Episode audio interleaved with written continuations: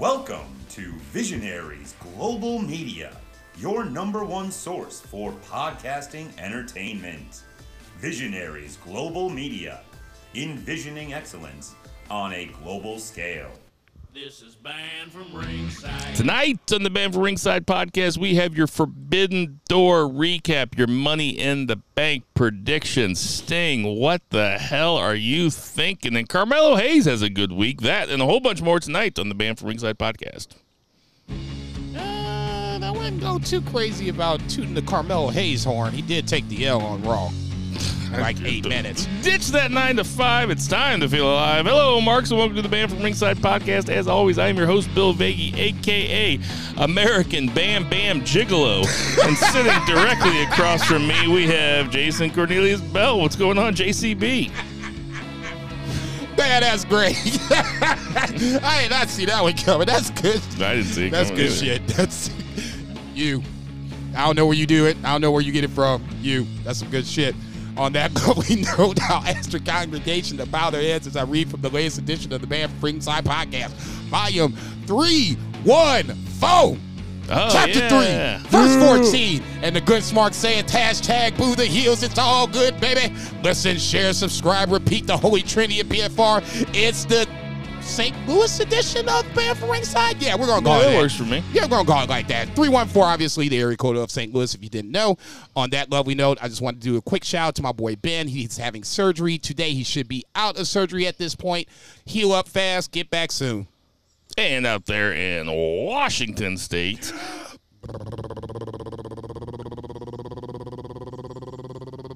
we have three beers, Zach Bowman. Beer for lives in the I thought you do it before the name. Sorry. What's going on, Zach? Oh, uh, maybe 33 beer at this point. I'm literally in a massage chair right now in case my voice starts vibrating. Oh my God, that's so nice. And uh, we also have Bo hanging out. What's going on, Vice? How's everybody doing tonight? Glad to be here. So we got a ton of stuff to get to tonight. It is balmy out here in St. Charles, Missouri. It is fucking balmy and humid. What's it like out there in Washington, Zach? It is hot. It is 96 degrees, uh, dry and sunny. Uh, but uh, I'm right next to an enormous lake. So Nice.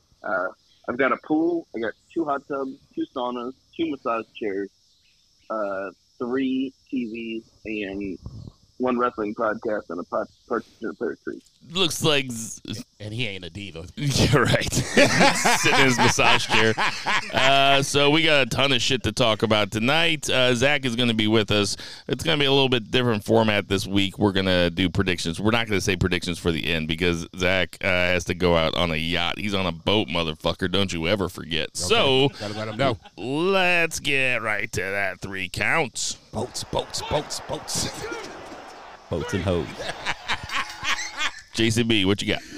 Let's jump back to Forbidden Door on Sunday night from Toronto. Uh, just main card one, two, three, six, nine match card highlighted by two major matches coming in. The rematch between Will Ospreay and Kenny Omega for the IWGP US Championship, and then in the main event, which was a little bit of a surprise coming in to me at least, but I think I, I got it coming in. But we'll talk about that as we go along. One Bryan Danielson versus Kazuchika Okada. Let's jump to the top of the card with MJF versus Tanahashi first. MJF retaining the AEW World Heavyweight Championship over Tanahashi. I said it on PSP a couple days ago, and I'll say it again here.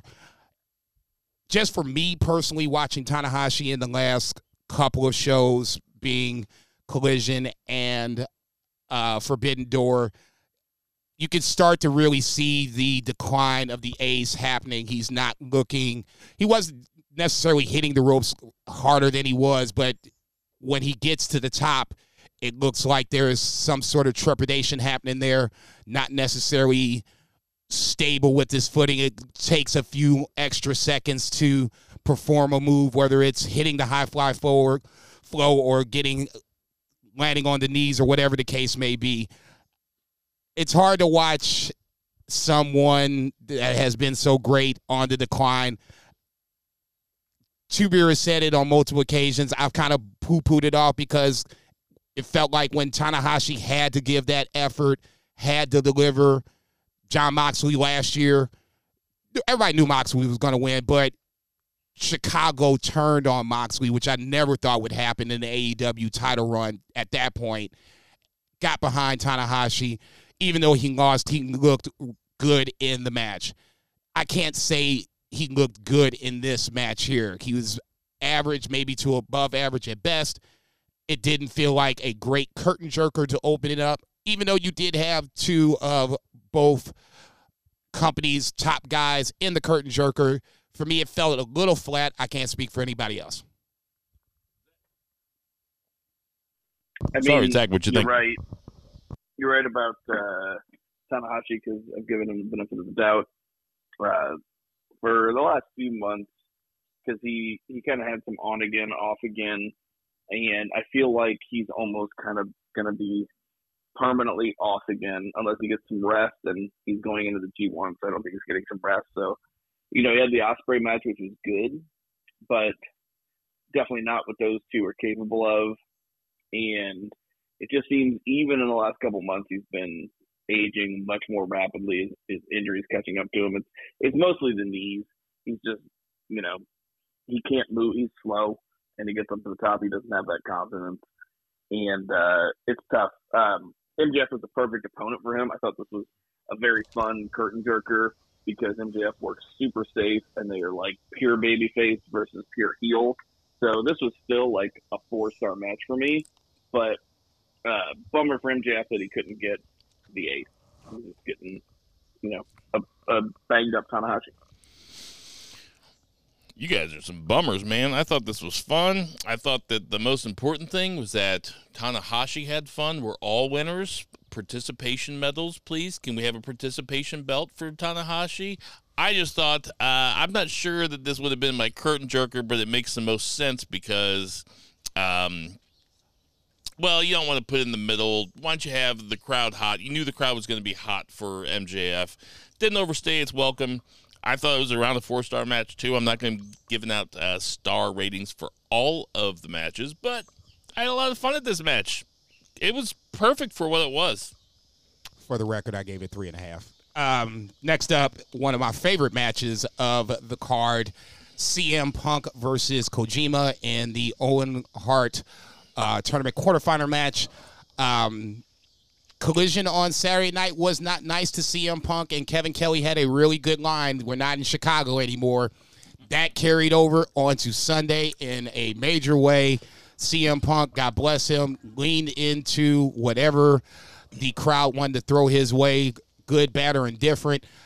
Obviously, you had Punk fans in the crowd, and the funny part about that was when they did try a CM Punk chant, they were quiet quickly hushed by a round of booze that drowned them out. I thought that's going to be something to look forward to um, as we go along, especially as we get out of Canada and you come back to the States. I think the States will have its own individual process of how they feel about CM Punk. Neither here nor there. I thought this match was good. Uh, Kojima accidentally elbowing CM Punk in the dick was something that I thought I saw at the time, and then later confirmed by uh, Kojima himself on his Twitter handle. So if you you need a good giggle, go to uh, Kojima's Kojima's Twitter handle. He'll he'll check that. out. He'll confirm that for you. But like I said, neither here nor there. I thought Kojima played the role well. Didn't have the the best match I've haven't seen in a while, but he did not fall the victim to Punk quickly like some might have thought. CM Punk goes over and he advances to the quarterfinals or the semifinals. Two beer, what do you think? Yeah, no surprise about Punk going over, and also no surprise about Kojima having a fantastic match with him. Uh, Kojima is fantastic for his age. Dude's like in his fifties. Uh, super fun wrestler. He doesn't get a lot of opportunities anymore to do this kind of one-on-one big match stuff, and he really shown here. And hopefully, um, I, it's a pretty smart crowd already, but hopefully it uh, gets people interested in some Kojima stuff because you know up until pretty recently, solid member of the G1, and uh, yeah, it was it was fun. Uh, Punk was was good. Uh, I think a lot of people were negative on the GTS, but like I'd much rather like him hit him in the gut than him concuss a fifty something year old Kojima. So yeah, it was good. Um, couple things here. To call this a smart crowd it might be an understatement. I mean, this better be the smartest fucking crowd in the world. I mean, if you're going to have these diehards, and they brought it, it was a great crowd.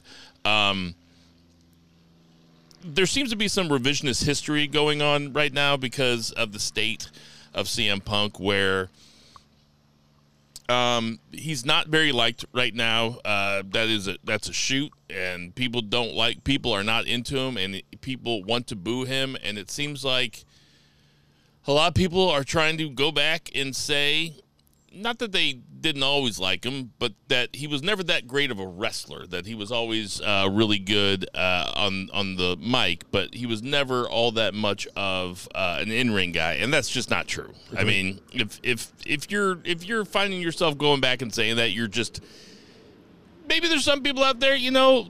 Friend of the show, fan of the show, Lowell Holiday. I know that he has hated him for 20 years, and he, he's been very consistent that as long as I've been speaking to him. So I, I'll buy whatever he says. But a lot of these other people that are getting on the internet or getting on, uh, you know, podcast or whatever and saying, well, you know, CM Punk's never been that great in the ring. That's just not true. He can tell a story. He knows how to play to a crowd. He was perfect in this match. This match was fucking awesome. And, um, and I say that as a newly uh, CM Punk hater. Like I'm new to the game to hating CM Punk, but come on, that match was fucking awesome. I'll, I'll double down on that. The the summer of Punk when he had his 434 day run as WWE champion, I thought was great stuff. Anything with John Cena, I thought was great stuff. The, the only thing that I can say that I wish Punk could have had and probably should have had the, if it wasn't for John Cena, he probably should have wrestled main event at WrestleMania. John Cena is the basically the one reason him Undertaker because especially that point you had Taker with the undefeated streak that was gaining momentum.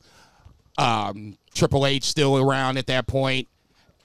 He probably should have main evented a WrestleMania at some point, but I would not sit up here and say that I never thought he was a great wrestler. I can sit back and honestly say some of my favorite matches had CM Punk in it when it comes to WWE, like it or not. Yep. Next Wasn't up, I mean, uh, the majority of my of my time watching wrestling was not around CM Punk at all. Like my time watching wrestling missed a lot of his career. Uh, he was awesome in this match character wise. Like he really played up the heel shit. So I mean, good on him. No, he's he's he's working the crowd. As I said, uh, I'll be interested to see where this goes because I, I forgot about what he brought to the bag to his uh, return back to Chicago. At some point, we got to talk about that shit. Next up, uh, for the international title, AEW international title, you have Shibata versus Zack Sabre Jr. versus Daniel Garcia versus the defending champion Orange Cassidy. If I'm not mistaken, then we were in a room full of uh, people. Shout out to. Uh, Tender Mahal, thanks for having us per usual. Appreciate you, my brother. Um, if Orange, I think this is the the, the, the fact that or the state where they were going with. If Orange Cassidy won, he would have tied Jade for the most uh, consecutive successful title defenses. If that's the case, I'm pretty sure that is because I know they were pretty close. So something to think about walking into. I thought this match cooked. All four guys brought it, and it was like a 12 minute match, and it went real quick. Everybody was bouncing from shoulder to shoulder, post to post. Daniel Garcia, God bless him, his dancing uh, just, I'm sorry. I love him, but it infuriates me it just in a way that is irrational because I he plays, and I said it that night at uh, at uh, Tender's house he plays the sports entertainer role so well. So when he does start dancing, it works the way it's supposed to work with with me where it, it makes me mad. I want him to wrestle versus dancing his ass off. He's getting chopped by Shibata. He's still dancing. I'm like, all right, man, you, you can't just keep dancing. It, it just never fails. So I will give Daniel Garcia credit for that. Shibata and ZSJ had their little one-on-one. Shibata and Orange Cassidy had their little one-on-one. So like in 12 minutes, we had like four or five stories being told at once. Orange Cassidy, I won't say steals the win, but he took advantage of Shibata taking out Daniel Garcia with the PK, pushes Shibata out of the ring, and rolls up Daniel Garcia to retain the AEW International title. Orange Cassidy injuries catching up to him slowly but surely, the question still remains who's the person to beat Orange Cassidy? Zach, what'd you think? I love this match. Total sprint. I can see why some might think that the beginning was like a little too cute because it was pretty choreographed, but uh, I did not mind that personally. And I thought it was super fun, and the entire thing was so fun. Like I said, total sprint. Uh, really played up the ZSJ versus Orange Cassidy and inserted Shibata in there a little bit, but really made me want to see ZSJ versus Cassidy uh, for both belts or for one or the other. Uh, I think that would be a fantastic match. Uh, really looking forward to that. Hope it happens. Yeah, I echo everything that you guys say. It was great. I didn't even mind the beginning of it uh, for being too cute because it was more. It was played more for comedy than anything else. It wasn't played, and I don't mind a little comedy in my wrestling, as I am, uh, you know, proud to admit. Usually, uh, it's at this time that I'd, I'd like to bring up the standings for the predictions because as you know, I have this notebook that's just keeping track of everything. So we got it all right here, baby. Coming into this, coming into this particular, Forbidden Door. yes, uh, it was Jason had 21, Bill had 19, Zach had 18. Four Forbidden Door predictions. Jason pulling up the rear, nine points. Eh, Okada do- fa- oh, failed me for the last time. Mm. Two beer Zach Pullman comes in second with nine points. And your winner for the Forbidden Door predictions is Bill Veggie, your host, with nine points. Huh? Yeah, we all had nine points. Oh, wait a minute.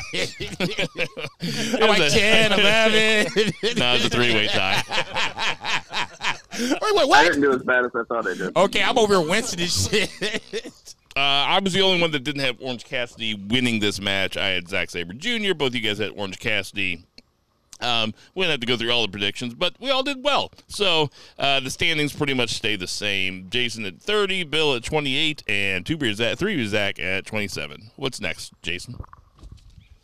Um, next up, you had Jungle Boy versus Sanada for the IWGP Heavyweight Championship.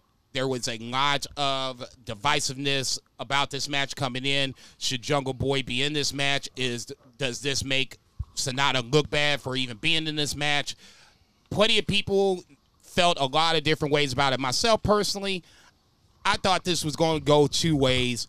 A, it helps Sanada just to build his cachet of guys that he's, you know, bodied along the way after beating Okada for the title.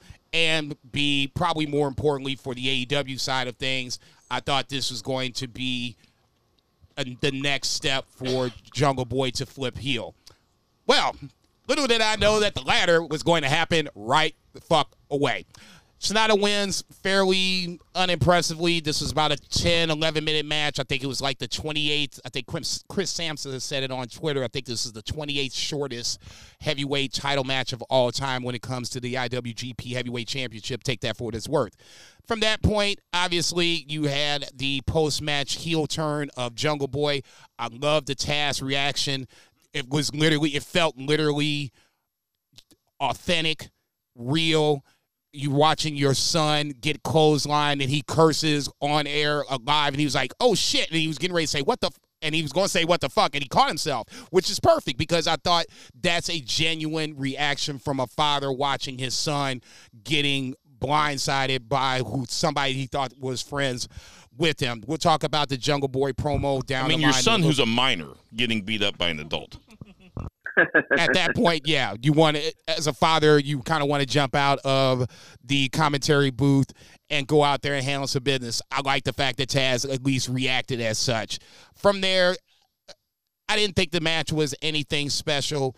Sanada, in my opinion, looks just as good as he did coming in. He handled his business quickly. The Jungle Boy turn is what it is, and that's the reason why I think we even had this match to begin with. It had nothing to do with Sanada. It had everything to do with Jungle Boy and the post match turn. Yeah, that's my biggest problem with it. What do you think of it, Zach?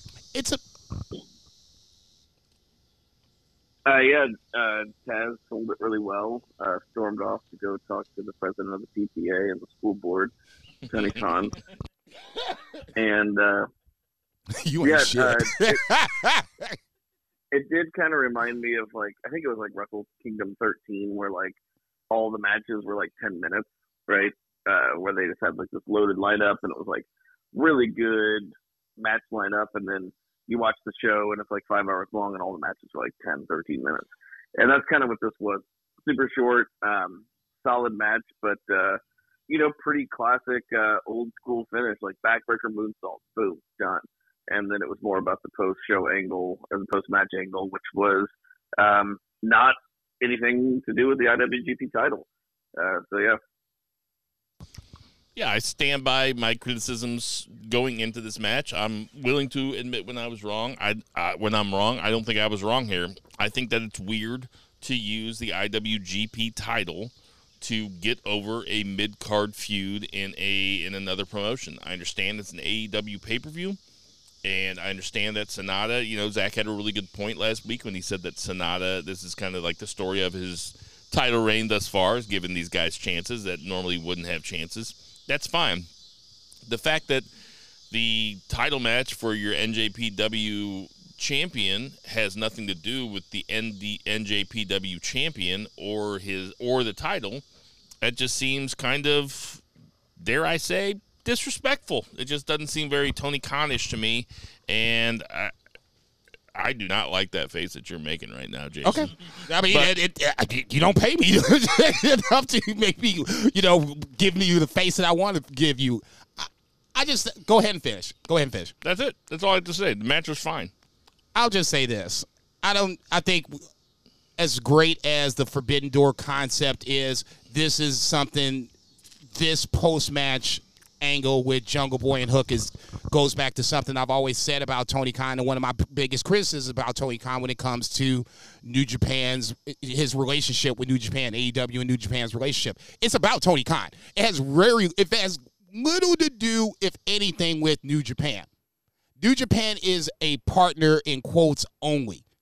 And this kind of reinforces it. If you have a problem with it, then that's that's more so on the fact that Tony Khan has allowed himself to book the way he wants to book and book it in the scenario where, like you said, you have a problem with the ending because it disrespects the IWGP Heavyweight Championship. That's right. That's on Tony Khan. Tony Khan didn't have to go this route. He chose to go this route. And he's done it multiple times in the past where he's let AEW look a little better in the expense of New Japan.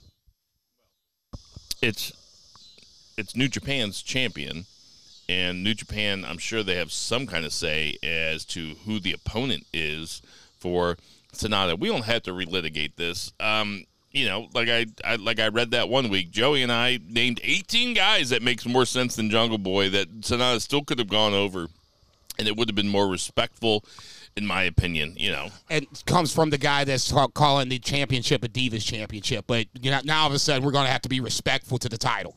I never said anything about being the Divas Championship. I said I've said I've been on record as I do not give a fuck about how belts look. I have said that forever.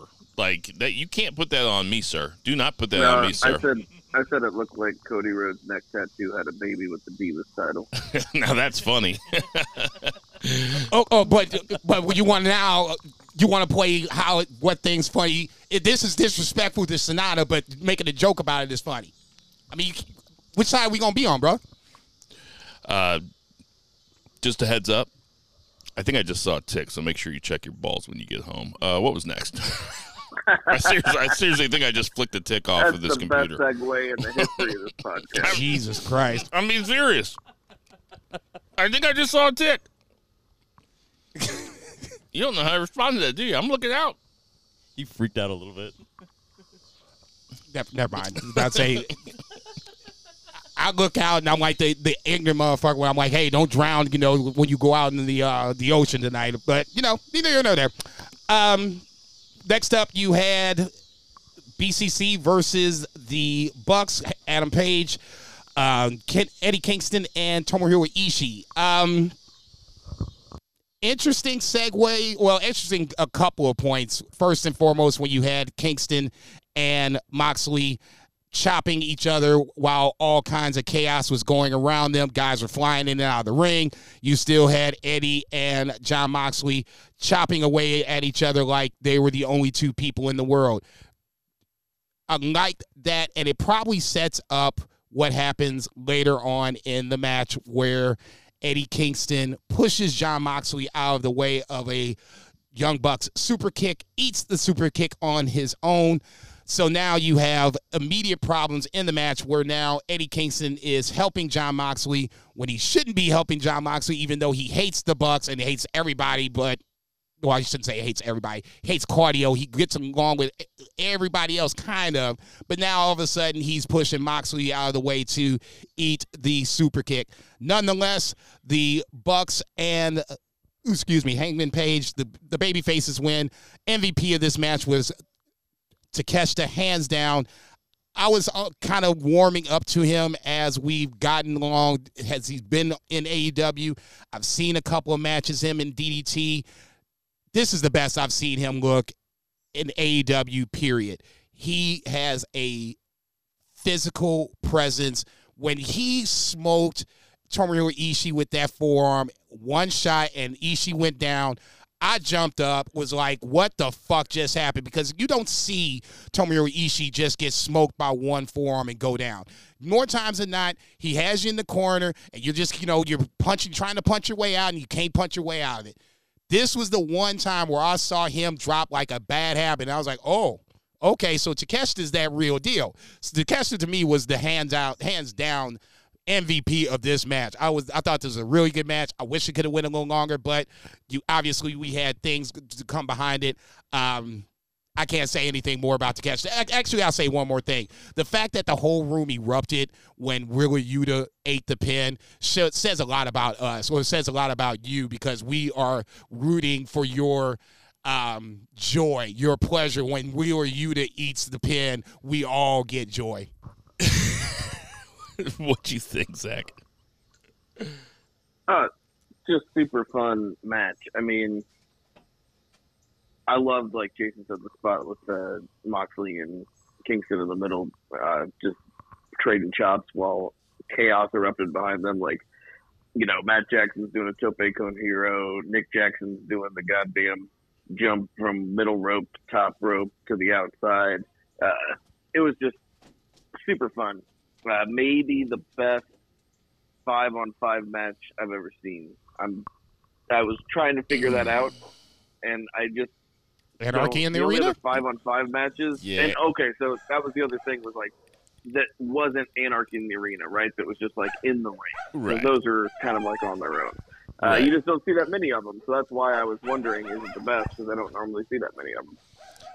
Uh, that I I agree with everything you guys said. Uh, Takeshita ruled. I'll give a special dispensation, a special runner up to Ishii. I can't believe they gave him that much offense. He is, you know, he's a he's a favorite of the three of us, and uh, you know, it's Favorite of Toronto, it seems too. yeah, that's a that's well documented. Converted uh, Steve Patterson uh, by the end of the match. He sure did. Yeah, Steve Patterson was like, "What the fuck?" I mean, but it's like, man, it's that's that's what New Japan gives you. I mean, you watch the G one, you get to watch that motherfucker wrestle ten matches in a very short period of time, and they're pretty much all just like that. He was mega fun. I was very surprised that he was featured the way that he was featured. I thought this match was so well put together.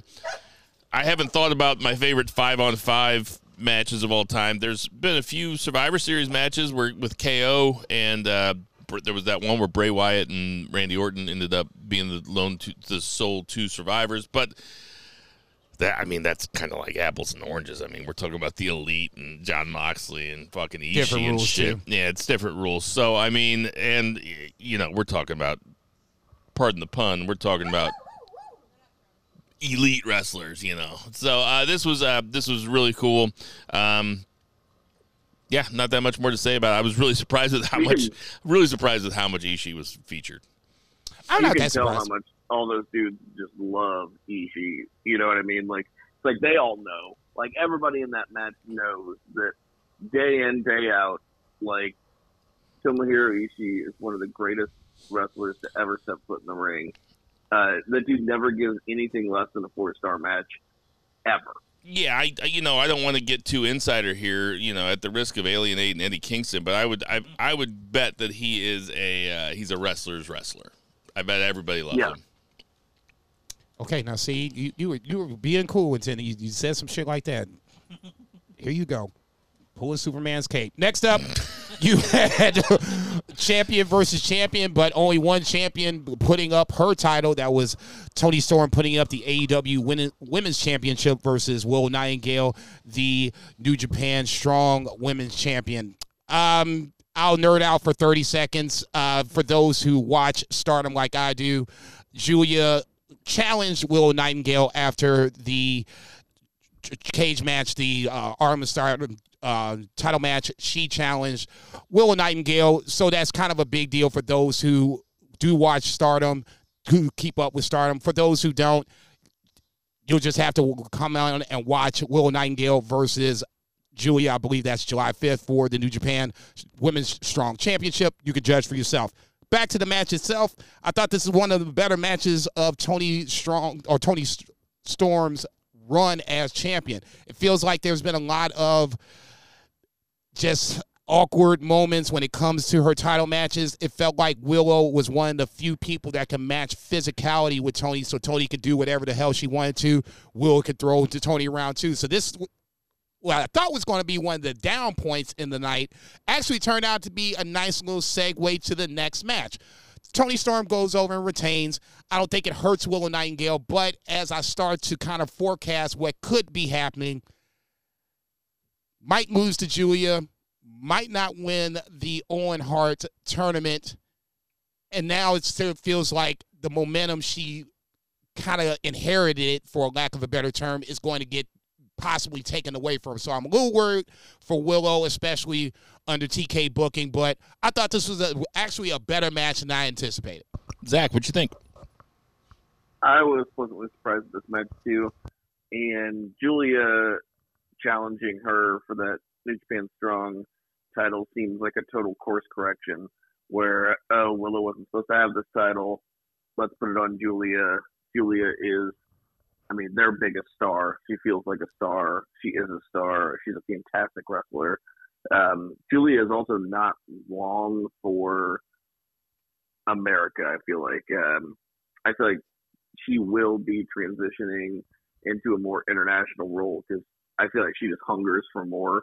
Like I don't think Stardom, even though it's the best women's promotion in the world, I don't think Stardom can contain uh, the presence that is Giulia. I see her broadening her She's horizon. already said that she wants to come to American The wrestling, sheer magnitude of Giulia. right?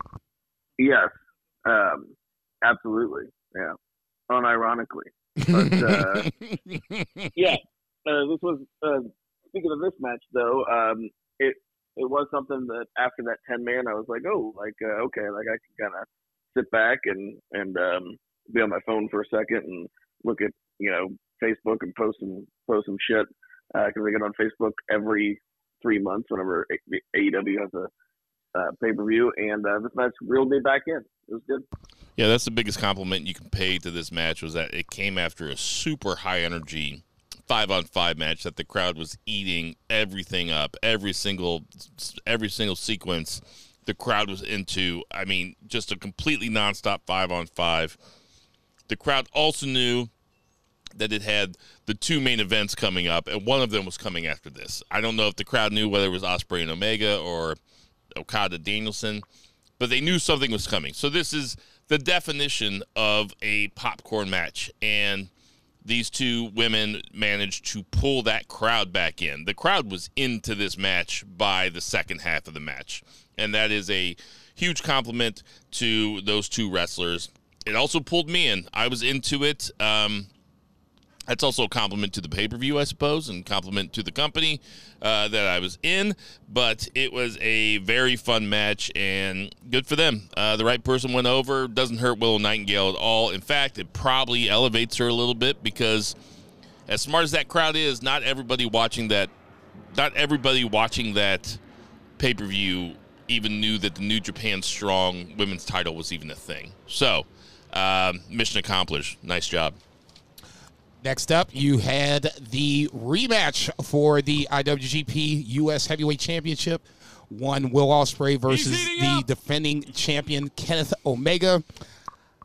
39 minutes and 40 seconds later, I still say, and I would stay, I'll keep this going until we do the beefers in 24. This was now taking over as my new match of the year, superseding the original match. I thought this was going to be very similar to the first match, very short ish, more like the 20, 25 minute match where the roles would be reversed and you would see Will Ospreay do all the things that Kenny Omega did to him in the first match. But then it took a little weird turn to where Kenny started to come back and then all of a sudden Kenny just didn't want to die. Dropped on his head. You know, here's hidden blades. Here's a one wing angel. You know, a Kamigoye. You know, all kinds of callbacks from Will Ospreay's bag of tricks, and seemingly nothing would help. Don Callis came back, and that didn't help. The screwdriver didn't help. It got to the point where literally I had to walk around in the room, was like, how the fuck is this going to end? Because it didn't seem like it was going to end anytime soon conventionally. But fortunately for all of us that had to work the next morning, Kenny Omega finally went down to the hidden blade. 39, 40 seconds later, Will Ospreay is the new U.S. heavyweight champion. Like I said, I thought this was an amazing match. It was the match of the night. It's the match of the year as far as I'm concerned. I hope they don't even do it at Wembley, to be perfectly honest. Um, I'll be like that. I want this to kind of marinate a little bit before we do it again. If they go whole, the rest of the year without even doing it, I'm okay with that too. If they do it at Wembley, of course, I'm going to be great. I'm going to be excited for it. But I honestly think with the G1 coming up, at least on the Will Ospreay side of things, I think the timing might be a little off. I think it should be more a time where both guys kind of go their separate ways. Let's meet up at um, Wrestle Kingdom. Sounds like a great place, great time to do it. We can run it back for the uh, tiebreaker. Zach, what'd you think? Uh, spoiler alert: This is also my match of the year for the Beefers. Uh, absolutely phenomenal. I jumped out of my seat multiple times while I was watching this. Uh, the what, like a couple examples. The false finish was probably the most effective false finish I've ever seen in my entire life. You talk about the foot, foot on the rope. The foot on the rope. Yeah. uh, just absolutely brilliant, and the execution required for something that delicate is just over the top insane. Um, you had the what seemed to be a screw job finish with the uh, actual screwdriver, and then the one winged angel, and he jumped, he kicked out at one. And they right before him, they're like, nobody kicks out of the one winged angel, and he kicks out at one. I was sitting on my bed, and like I have like a queen size bed, and so I'm sitting on my bed with my legs fully like out, like just sitting up against my headboard, and I feel like my whole body was off of the bed after he kicked out at one. Like I pushed off with my hands, and my body convulsed, and I was just, it was so transcendent, and I was just losing my mind so many times in this, and just so many little things. There was, like Jason said, the callbacks, and um, you know, it was on the anniversary of Ali and Inoki, and they even had like some callbacks to that. Like, uh, if you're familiar with that match, like where Inoki just like stayed on the ground the entire time and just kicked uh, Ali in the shins like the whole time, and everybody thought that was just like the worst fight ever for two legends. But um, Kenny was trying to get Will to do that stuff, and uh, it was just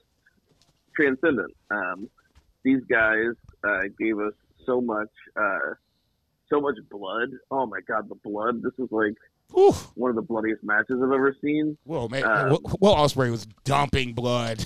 I mean, just dumping it. Good lord. I I can't speak highly enough about this match. I think that there's layers that I haven't even approached uh, recognizing because I only got to watch it one time, and I can't wait to watch it over and over again. Uh, I watched it a second time tonight while I was uh, cooking dinner and like cleaning the kitchen. I set the iPad up on the counter, so and I had my earbud in, you know, so it wasn't bothering anybody else. And so I so I knew when to like look at the iPad when I wasn't chopping onions or fucking washing dishes or whatever.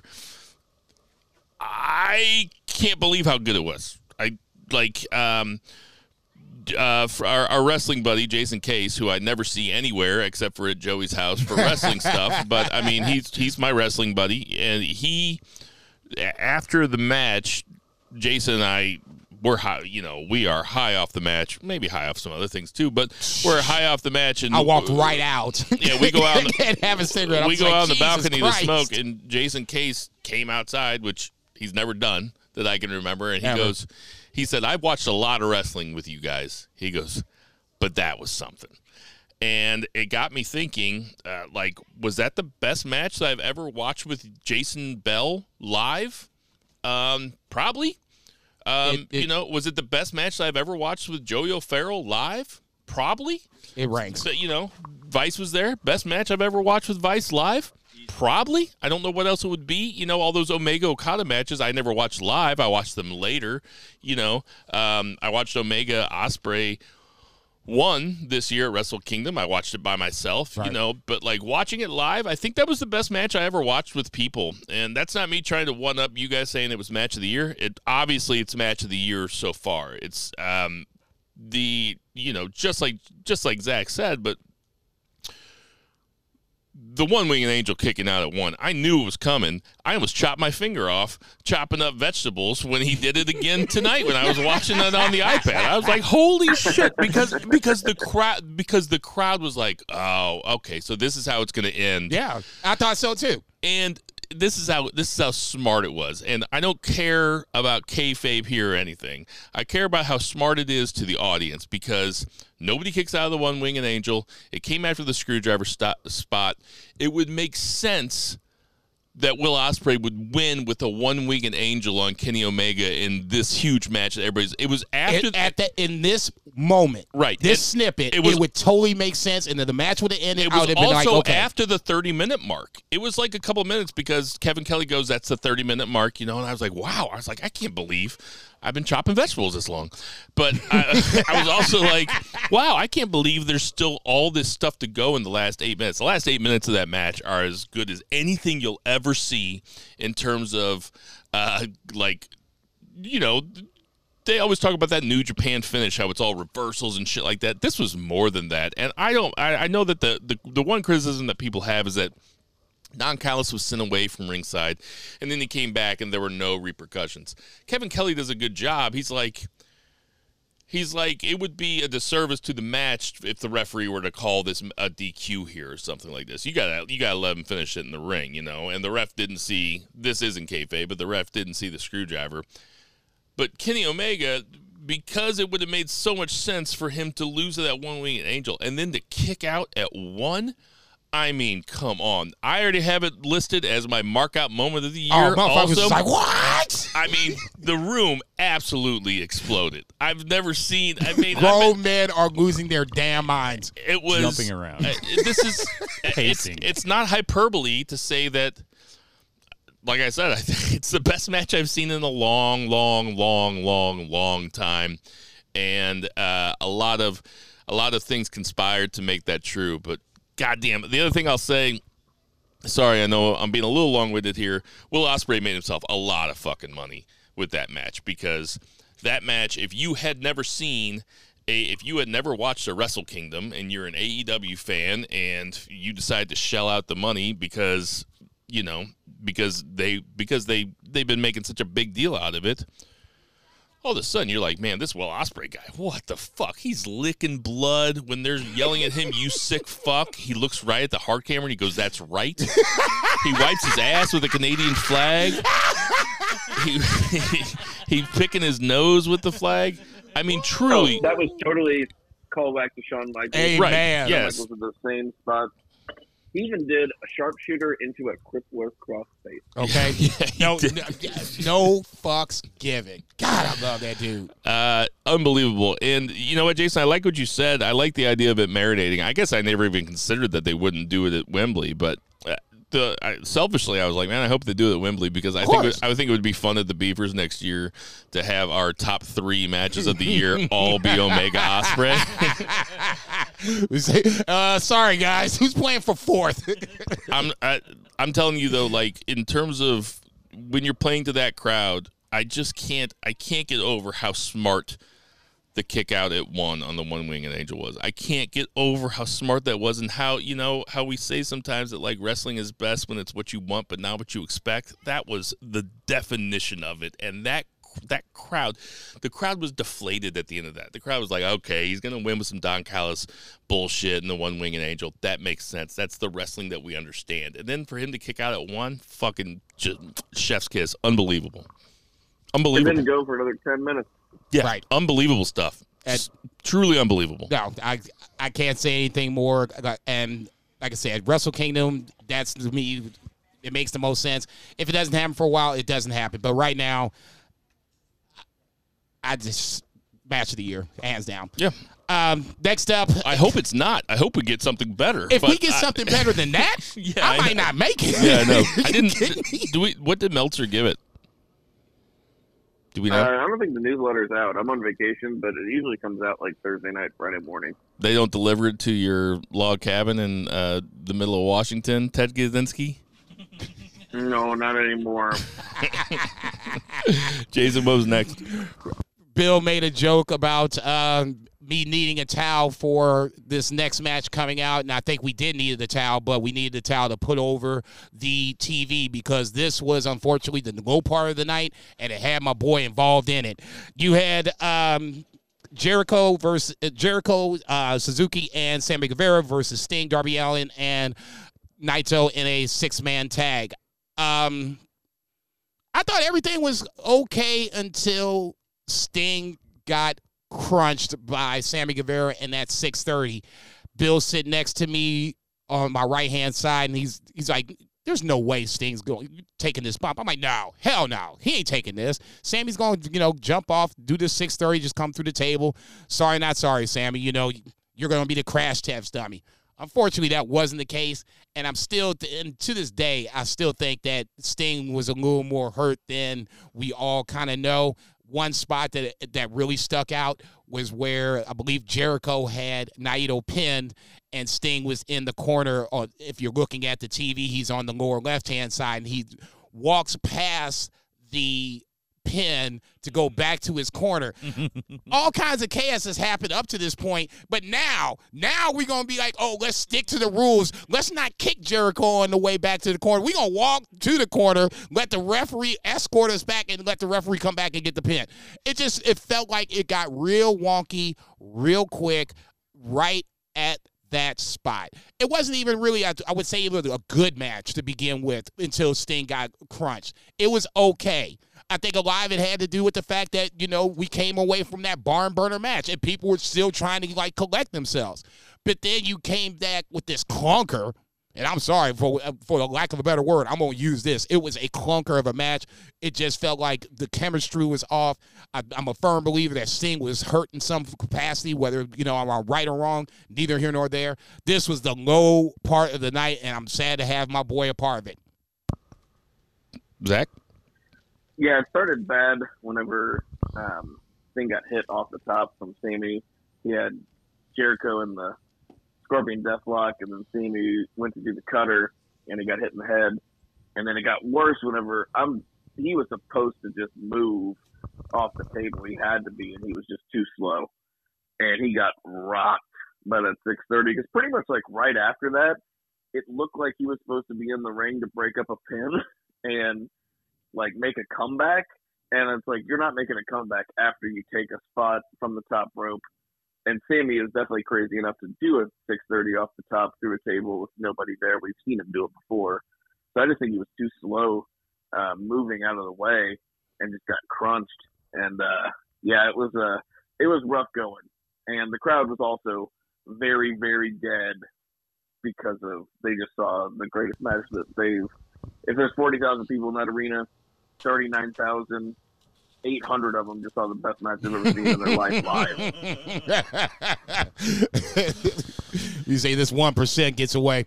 Yeah, I don't want to pile on too bad. It, it's with that and with the dynamite spot off the ladder with Sting. It's getting. Uh, I know Zach didn't see it, but Sting attempted a jump from the ladder that was in the ring outside of the ring onto Sammy Guevara laying over two tables. It was too far.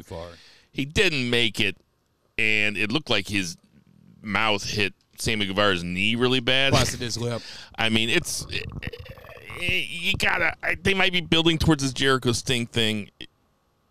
It's border. It's bordering kind of sad. Like I don't. He was doing so good. It's like why is he trying to do more than he could oh, do? Oh, oh, he was doing in, so in- good. In his defense, what happened at Forbidden Door wasn't his fault.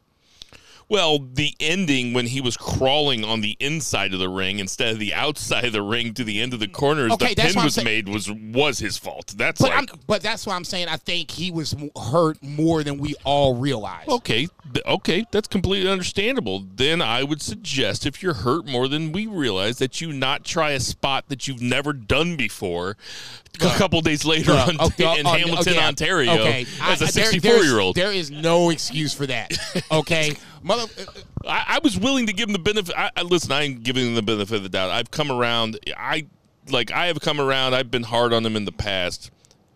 He obviously he's had a great career. Obviously he's made an impact on so many people's lives. Let's not be Willie Mays on the Mets, fucking missing fly balls in center field at the end of your career. Okay, buddy, just like go out, do a couple was woos. okay. This was him missing the fly ball in center field, with him jumping off of the uh, the ladder on Wednesday night. That po- most people can't no, even do that. No, the Sunday night was him in center field for the Mets. Wednesday night was him when Roberto Clemente's plane went down and he died. Uh-uh. he died in the Caribbean. Holy shit. and we're sticking with the baseball metaphors. Holy shit. You ain't shit. That was Thurman Munson, dude. you ain't shit, dog. That's horrible. But I'll just say Who's this. the other pitcher that died in the play? Oh, Halladay. That's Roy Halladay, oh, dude. Oh, jeez, Louise. I'll just say this: Despite on Wednesday night. I mean, most people would have a hard time. Sammy would have a hard time doing it. Darby would have a hard time doing it. Guys that we would know that Fénix, Komander, Vikingo, they would all have a hard time doing it from that length off of a ladder. I honestly thought that Darby was going to push Push the ladder, ladder forward. over. I uh, because Darby was standing back there, and I honestly thought that that's what they were going to do. I was like, oh well, that that still looks cool, but it's much easier for Sting to be able to do it. Right. No, if motherfucker He, if he was to going to do that, he needed to come off the top so he could have as much angle and the whole nine and then splash it. He and as soon as he jumped, I was like, oh no. You could see him starting to fall short. I was like, oh no. He's not gonna make it. He's I was not not gonna make gonna make it. I He's didn't gonna think make he was- it. I didn't think he was going to hit a table at a point because he was starting to fall real short. I was like, oh Jesus Christ, no. And when he hit, I was just like, is he okay? It was still. Ref came up Hey. real quick. I was like, ooh. I'll give him this. He still broke one table, so it's better than Goldberg versus Taker in Saudi Arabia. Um, all right. Truth. So, uh, what was the main event? Obviously, we're down to one. The main event, one Bryan Danielson versus Kazuchika Okada. Um, Danielson coming out uh, surprised with the entrance music of the final countdown, going back to his ROH days. Even apparently, Bryan Danielson didn't even know that was going to be a thing until he came out. Tony Khan did the one shot deal. God bless Tony Khan. Deep pockets makes a, a great memory. So, in that scenario, that was a great way to kick off Bryan Danielson's entrance. Obviously, Okada is the Rainmaker. For those who haven't seen his entrance, just seen it on TV, it has its own presence for itself. That being said, I thought the match started off a little slow, but as soon as it felt like about the 10 15 minute mark, it started to pick up. Little did we know, about 10 minutes before the about let's just say 20 minutes into the match Bryan Danielson broke his forearm. It did kind of creep up at a couple at points towards the end where he couldn't put the bell lock on. Uh, even commentary did a really good job kind of pointing out the fact that Danielson's arm was kind of being protected, or I wouldn't say dangling, but he was protecting it at certain points.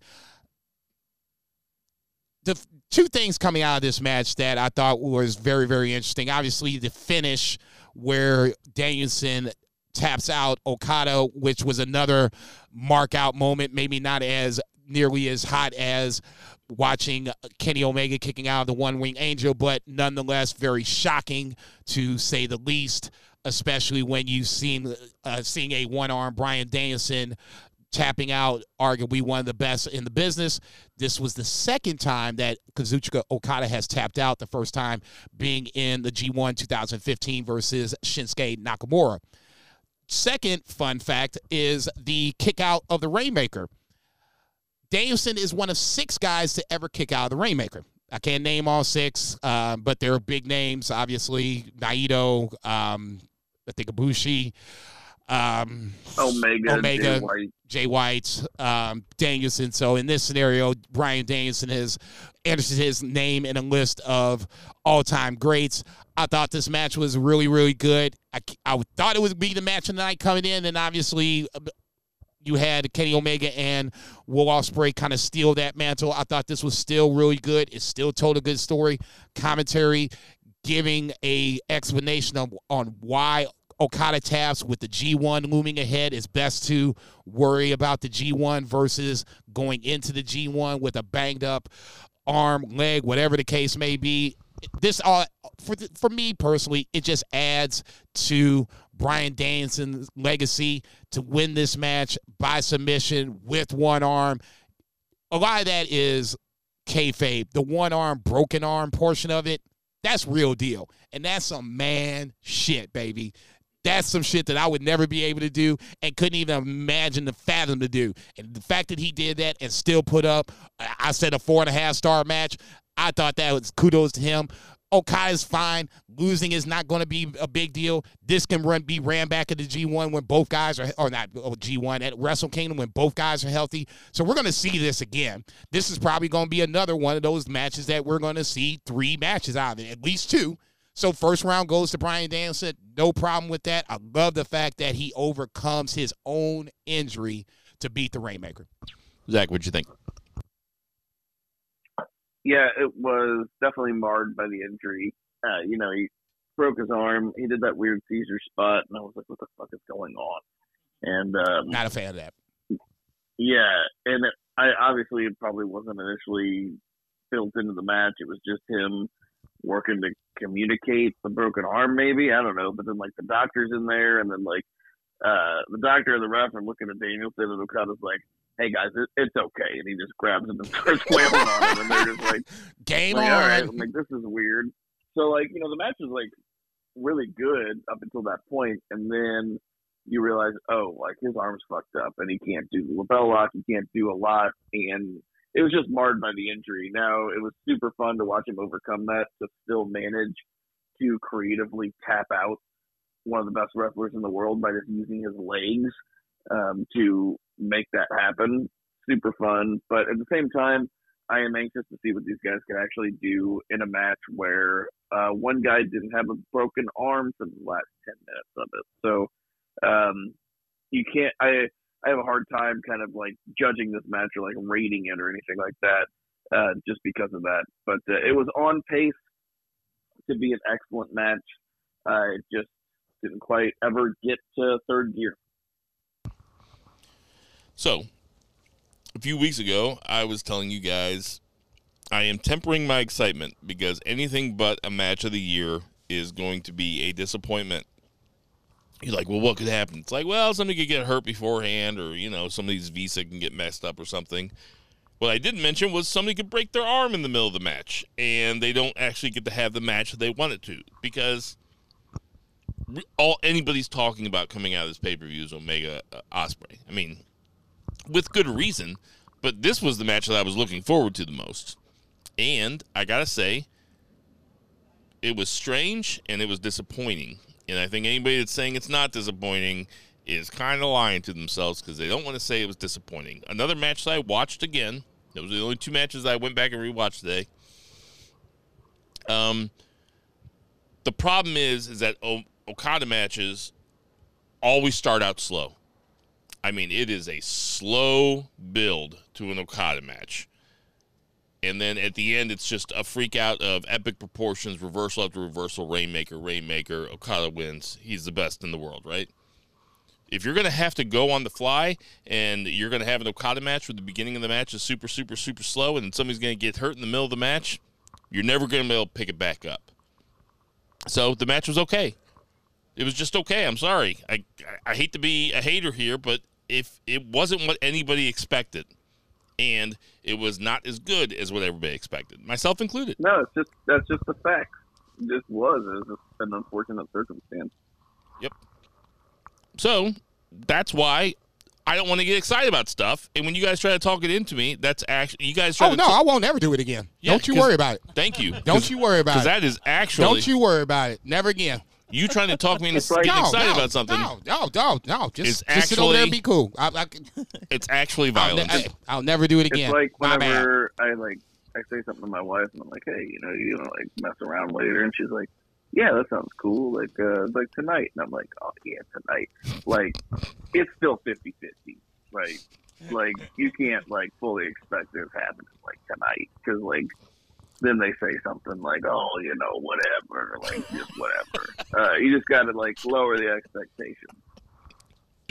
Yeah, but like I ate, I ate, I ate like you know that fish, and it was after nine p.m. and now I just can't do it.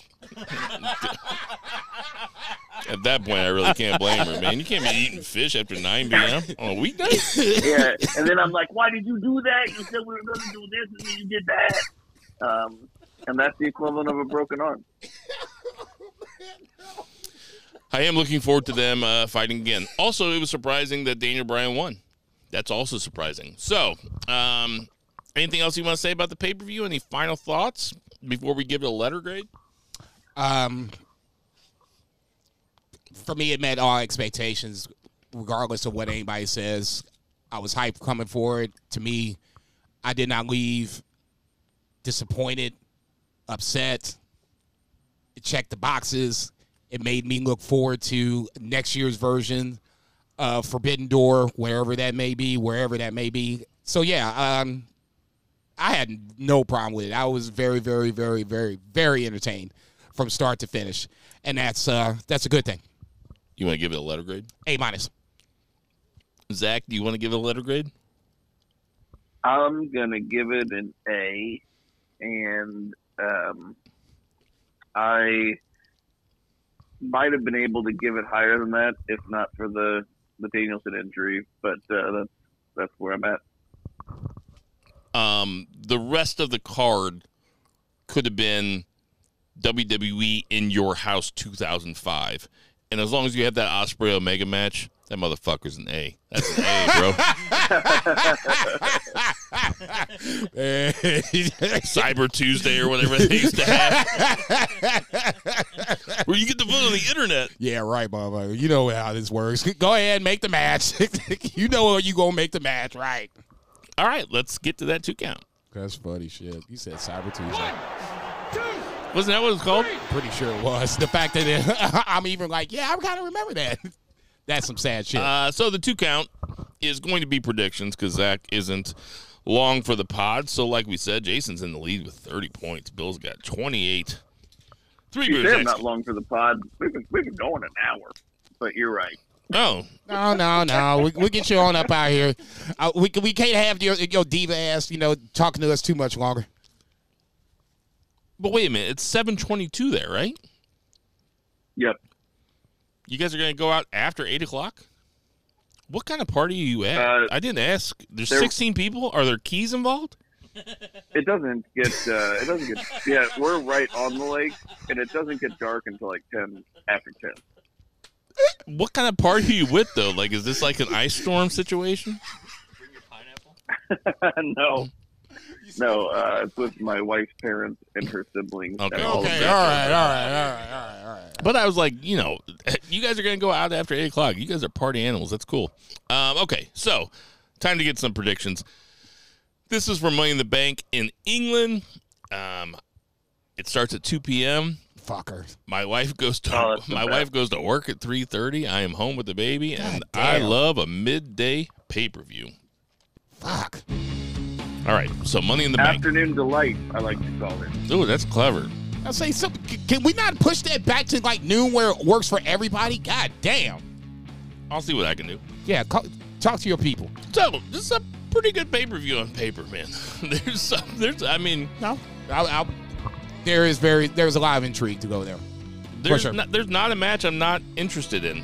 Um, but I'll start with the match that I'm least interested in. Okay.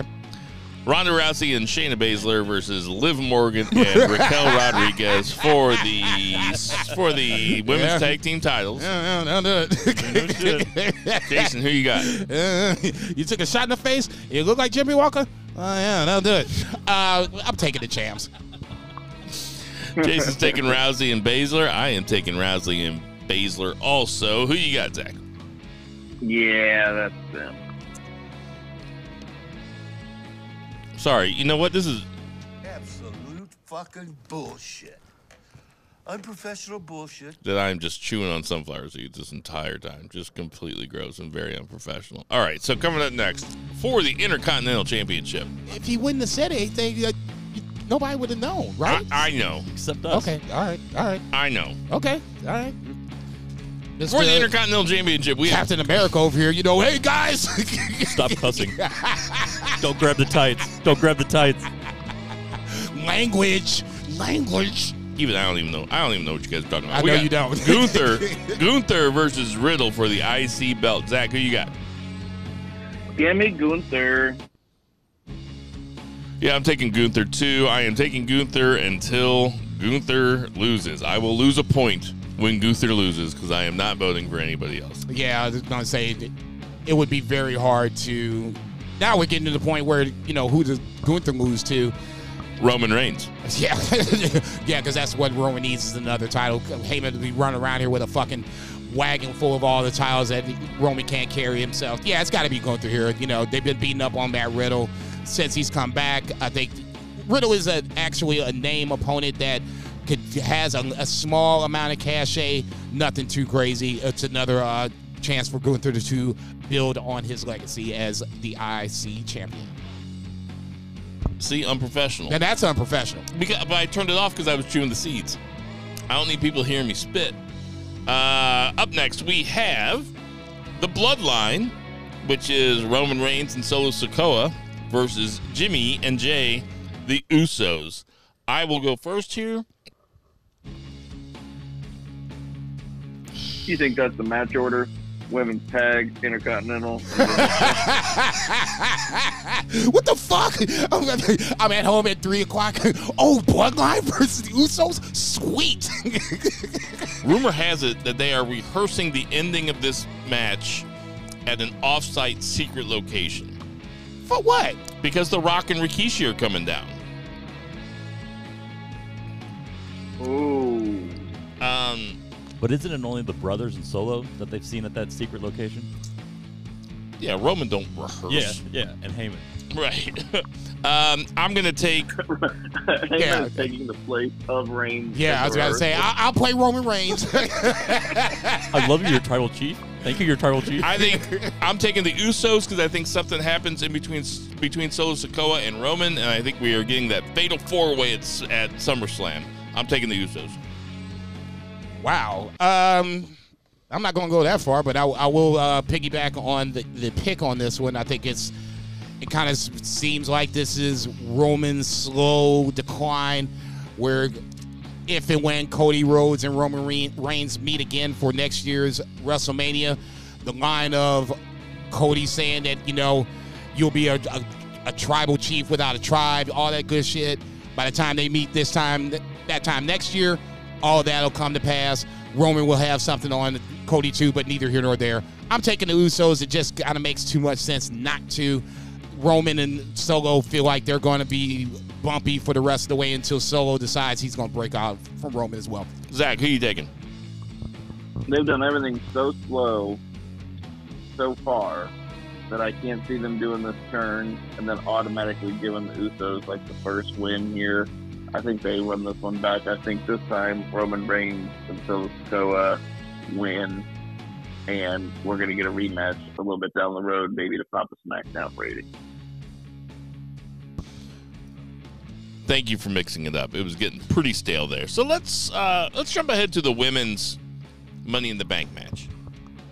We have Zelina Vega, Becky Lynch, Zoey Stark, Bayley, Io Sky, and Trish Stratus. Uh, Zach, I'm gonna let you go first from least to most. Who you got? Least is Zelina Vega. After that is. Hmm. I'm gonna say Bailey, even though she'd be really good with it. I just don't feel like they they're gonna put her in that place. Um, after that, Zoey Stark. Then Trish Stratus. Then Becky. And then I'm gonna go with Io Sky winning. Jason, who you got? least to most. Let's go. Unfortunately, I'll, I'll agree with two beer on this one. Zelina Vega as my least likely. Um, let's go. I'll, I'll piggyback on Bayley as the next like least likely. Let's flip the spots of Trish Stratus. I'll go Trish Stratus next. Zoey Stark after that. Um, I'm down to Io and um, Becky. Becky. I'm going Io next, and I'm going Becky as the one to win. I don't want Becky to win. I, I just think they've kind of teased it enough to where now I was Io Sky, but just not the way I was hardline with uh, you know other people. We'll talk about that here in a little bit. I want Io Sky to win, but I think Bayley costs Io Sky ultimately, and that's how they start their rivalry, and that leads Becky to chase down Rhea Ripley. They saw it, you saw it in the back. I'm going with Bayley, or I'm sorry, going with Becky Lynch as my winner. This is really going to separate the points coming into this because you guys are thinking almost the exact opposite that as I am. Okay, so I have Zoey Stark in last. Fair, Even if she has the chance to win, she's just there to try to get Trish to win it. fair, I have Trish second last, second to last. Fair. Can't see Trish walking around with the money in the in bank. bank. She's too big for it. right. I got Bayley third to last because I don't think they'd have Bayley win it if it's between Bayley and Iyo. If one, somebody from Damage Control is going to win it, it's going to be Iyo, and then Bayley should be Iyo. and then Bayley will get jealous of Iyo. For sure. And but I have Becky Lynch third or fourth. So third from the most top, I have Becky Lynch, and just because I also think she's too big for it, I got Iyo Sky second, most likely to win, and I have Zelina Vega as the most likely to win. I am taking Zelina Vega. I think that she showed some stuff in uh, Puerto Rico, and I think that she, I think they believe in her. She's been getting a lot of pop lately. Uh, LWO or a thing. I'm taking Zelina Vega. Uh, I think they do a rematch between her and Rhea Ripley because she had that moment in Puerto Rico with Rhea, with Rhea Ripley where they gave her a bunch of hope spots. I think she goes out there and cashes in on Rhea Ripley. Successfully? Oh yeah, I would love it. Wow. I'm, I'm just to leave it at that. I tell you what, that's gonna that's gonna be a big point differential. Um, so we have Seth Rollins versus Finn Balor for the title. I am going to go first here. I'm gonna be crazy and I'm gonna take Finn Balor because I think there's a chance that Damian Priest could win Money in the Bank, and Damian Priest running around with the briefcase while Finn Balor is the champ would be a really fun dynamic and something I don't know if we've ever seen. So I'm going to take Finn Balor. Uh, Jason, who you got? Um, I'm not even going to overthink this too much. It's been a nice little ride. I, appreciate the fact that Finn has kind of gotten his uh, a little get back after the the chance of having a uh, a verbal uh, promo that was kind of uh, hijacked, in my opinion. From that point, he's gotten Seth on multiple occasions. Didn't get Seth on Monday night. They've at least done enough to where Finn Balor feels like he is a credible, legitimate threat to, to Seth Rollins. I just can't pick against Seth Rollins right now. Zach, who do you have? I love the pick Finn. That's something that I kind of want to do, but I'm still not gonna. I got Seth. All right. And next up, we have Cody Rhodes versus Dominic Mysterio. I'm gonna I'm gonna guess that this is the curtain jerker. um, I guess it This could. is. I mean, it's gonna be the hottest match. The hottest the crowd is the whole night. I think it would just totally rule as a curtain jerker. Um, I agree. Uh, Jason, go ahead. So everybody knows that I am a big fan of the notorious DOM. Um, I think he has been amazing on this heel run. Him being in, you know, getting locked up, talking about he wouldn't last in jail. I think is one of his favorite, my funny favorite moments of him on this heel run. Cody Rhodes is an interesting opponent. Cody Rhodes on paper looks like he should win, but moving on the horizon is SummerSlam, and that means Brock Lesnar, and that means Brock and Cody will have to tangle at some point.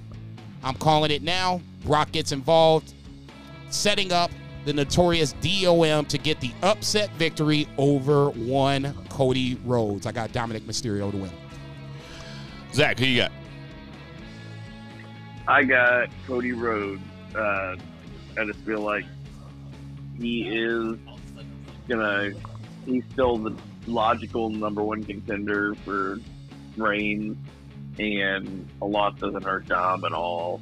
And uh, yeah, let's go with Cody. Yeah, I'm going with Cody. Dominic can totally lose this. I don't think that they're going to have Cody. Lo- I mean, he's only lost twice. Once was to Roman Reigns, and once was to Brock Lesnar, where they set him up with a huge injury angle. I can't see them having lose. To, if he is going to face Brock Lesnar at SummerSlam, I can't see them having him lose the pay per view before SummerSlam. God, Summer, I'm, so rooting for Dom now. I mean, more than before. it's one point, but I want this one point bad as hell. And then finally, we have the men's Money in the Bank. So we're going to go least the most here. We have Ricochet, Nakamura, LA Knight, LA Knight, Yeah. Santos Escobar, Butch, Damian Priest, and Logan Paul. I am going to go first here. Um, I have Butch as the least likely to win. I hope that he has a good showing, and I hope that they get behind him at some point. But I Oh, don't, he- he's he's coming home. He'll he'll be just fine. and uh, I got Ricochet next because Ricochet there to win. Ricochet is there to flip. Uh, I got Shinsuke Nakamura third from the bottom because I just think he's too old for it. I got Santos Escobar next. That would be a fun little story. I don't see it happening. I kind of. I kind of went between two and three here. I crossed it out and then put it back. I have Damian Priest as third most likely to win. I, like I said, I think it would be a fun story but I would be dumb to bet against the smart money, and the smart money is either Logan Paul or LA Knight. I have Logan Paul second most likely to win.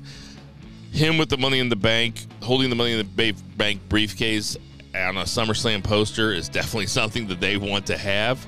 Um, but I'm going to stick with who I was thinking even before Logan Paul was into it. I think strike while the iron is hot. I'll, the argument for LA Knight winning it is that Logan Paul doesn't need it, and this would be a perfect time for LA Knight to have it. Uh, so I have LA Knight most likely. Uh, Jason, You know, this the crazy part about it is, as I was listening to your picks, I'm sitting there like, yeah, yeah, yeah. And then when you got to the top three, I was like, oh, this is where we might be a little different. And the crazy part about it is, we are not. I have the exact same picks. Butch makes Butch is great because he's coming over to. you have the exact same picks the whole way through. Butch is Butch is great coming home, but he's not going to win. Um, Ricochet next. You know why Ricochet's in it. You know why Nakamura's in it. Okay, let's get those jokers out of the way. Santos is probably the wild card of the bunch. I can see Santos winning before I can see Zelina winning, but that's just me. Priest at this point has felt like he's been built up to where he could have it, but I don't think he really needs it. So then you're down to the last two Logan Paul, LA Knight. And I said it last week. I wasn't going to waver. I ain't wavering now. Logan Paul, two, LA Knight, one. That's my quarterback. That's my quarterback. yeah. Uh, who you got, Zach? little different, changing it up. Uh, I'm gonna put Ricochet dead last. The only reason he's in here is to do flippy stuff, and that's it. Uh, I'll put Butch still towards the bottom, but he's still more likely than Ricochet. Uh, after that, Santos Escobar just ain't gonna happen. I'll put Nakamura above him just because Nakamura is like an actual superstar, and that's still more likely than any of the three below. Then I'll go to Damian Priest, even though I think that would be my favorite of the bunch. And I'm going to differentiate from you guys here. I would really love to see LA Knight over Logan Paul, but I just think in my head, I just think of them wanting the headlines and them wanting. Um, he doesn't need it, but that has never stopped them before from giving it to somebody who doesn't need it. I think they're going to give it to Logan Paul. Yeah, exactly.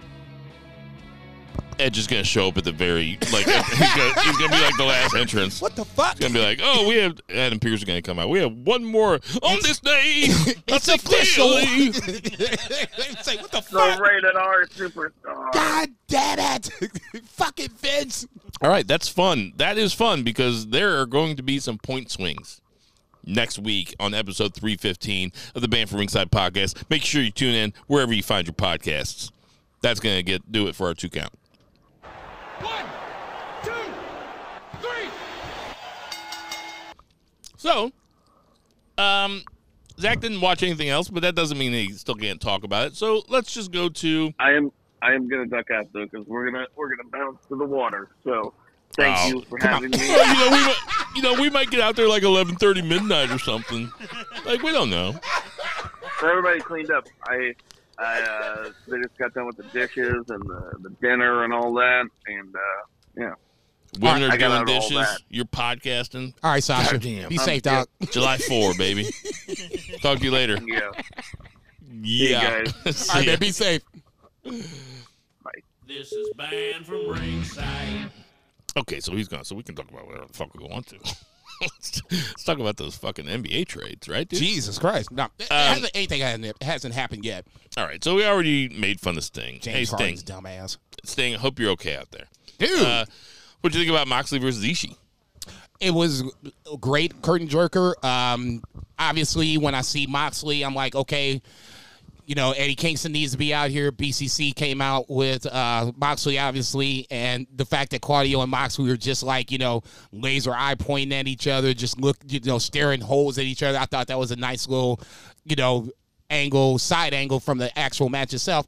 I mean, Ishii and, and Moxley can just go. You know, the, the last time they went at each other was the uh, the G1. They talked about that, and I kind of remember that. That was a really good match. This was just as good. The sidebar to the whole thing, obviously, is you know Kingston and Moxley. We got a little bit into that, but the physical match itself, I got to give me an Ishii T-shirt, man. King Hipposton. He's got the tape over his belly button. Let that man live, dog. I was about to say he Nah, come back he's from all right. hurting. He's all right. Um, yeah, I'm glad he's having fun. Uh, he's, I mean, he's mega over. There's no doubt about it. He's so over with the live crowd, at least with the Canadian live crowd. He's crazy over. No, I think he's live. He's over with the American crowd. I guess here's my question: What's why? Okay, so obviously Renee was like, you know, hey Eddie, you got to fix this. What does he have to fix? Why? Why is it all of a sudden now You know what? we're I'm glad, playing I- back into? You know what? I'm glad you brought that up. I don't want to see Renee Paquette become a part of Jon Moxley's storyline. I agree totally. She should. She uh, like. It's okay to acknowledge that they're married, Yes. but everything that she does on screen should be as a backstage Stage reporter. yeah. Fucking Mean Gene. You know. Yep. She should not be a part of storyline. No. So I, I, I hope they steer away from that. Don't get me wrong. It adds to it, but I don't even think it needs that. You could just keep that- her. That's exactly right. It doesn't need it. off to the side and just let Moxley and Kingston, you know, figure it out amongst themselves. And that means Kingston flips heel or he, he goes after the Bucks or he's still on Claudio. I don't know. But I agree with you. Renee has has no reason to be into that. And I was actually the when now that you say that, when she kind of got in the middle, I was waiting for Eddie to be like, you know, taking a swing at Moxley to actually, you know, accidentally hit Renee and to set some other shit off. I'm like, how you gonna get in the middle of these two jokers? Better sit back and be cool. Shit, where's your microphone, crazy bitch? Uh, your your champion MJF is going on one of his little comedy retreats with Adam Cole, baby. Uh, you know he's probably wrestled three times in the last two months, so it is time to give him a break for a few weeks, and they can do skits. Your world heavyweight champion doing skits, but um, yeah, I mean, my, my uh, world heavyweight champion beat Jungle Boy in ten minutes and some seconds, but that's neither here no, that's some shit. Uh, what do you think about MJF and Adam Cole, baby, being uh, you know, strange bedfellows or whatever? Well, we and Vice and I talked about this earlier, either today or last night. It, it was conversations that started last night and kind of filtered over into today. Um, if Adam Cole was already heel and MJF were heel and then they did this, I would be much more excited, more, you know, this makes more sense.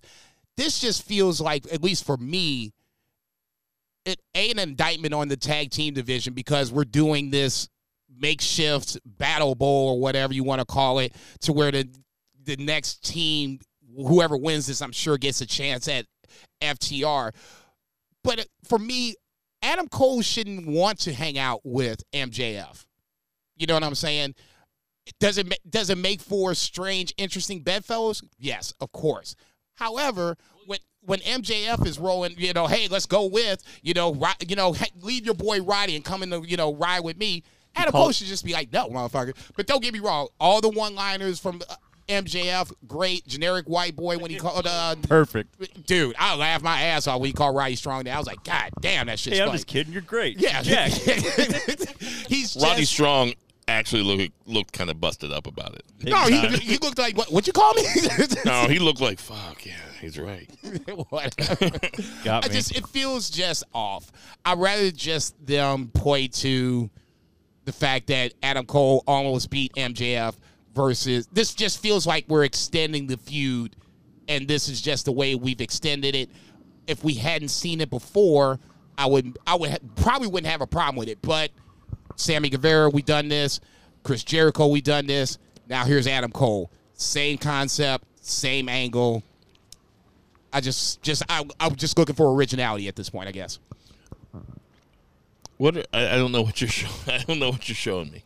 Go, ahead, go get on, Mike. when it, when MJF said it's bad enough they want me to wrestle every week, there's no way I'm staying here for a whole wrestling show. Get in the car. Let's get out of here. I lost that. yes. Dude, I was like, okay, that's my boy.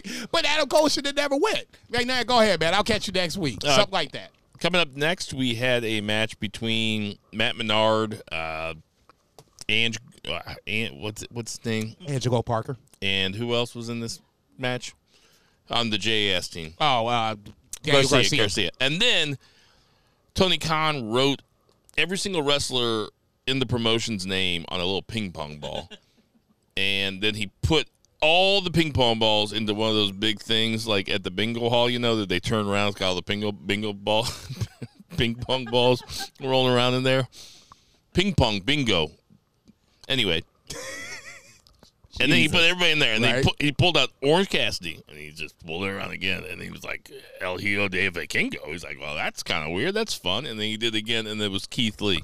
And what has to be the strangest three wrestlers to ever wrestle a tag team together, he had Orange Cassidy, Vikingo, and Keith Lee versus the Jericho Appreciation Society. What do you think about this, Jason? It, none of it makes sense. I mean, let's just call it for what it is. Keith Lee, God bless him. He's just been a disappointment since coming over to AEW for multiple reasons. Vikingo is great. Always like to see him on TV, entertaining AF. And uh, obviously, you still got Orange Cassidy. You know, who's going to beat him? At this point, I'm. It just it was.